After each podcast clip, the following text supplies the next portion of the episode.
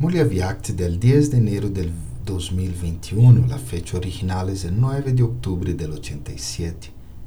Todo hijo Brahmin es un auto soberano, un maestro del ser. Entonces hay tantos hijos Brahmins que si tuvieras una corte de todos los Brahmins juntos, sería una corte real tan grande.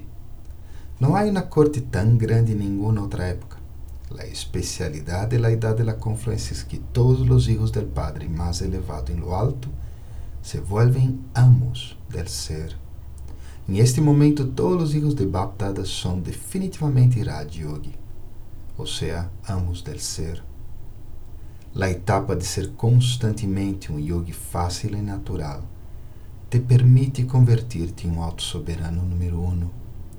E a intoxicação, felicidade intensa e o brilho deste logro elevado, este direito elevado a um reino, es decir, o logro de um estado elevado, é visível em seus rostros. Que as caras brilhantes de todos os hijos autosoberanos sempre sejam assim. Que as señales de esforço não sejam visíveis. Que as señales de logro sim sejam visíveis. Om Shanti.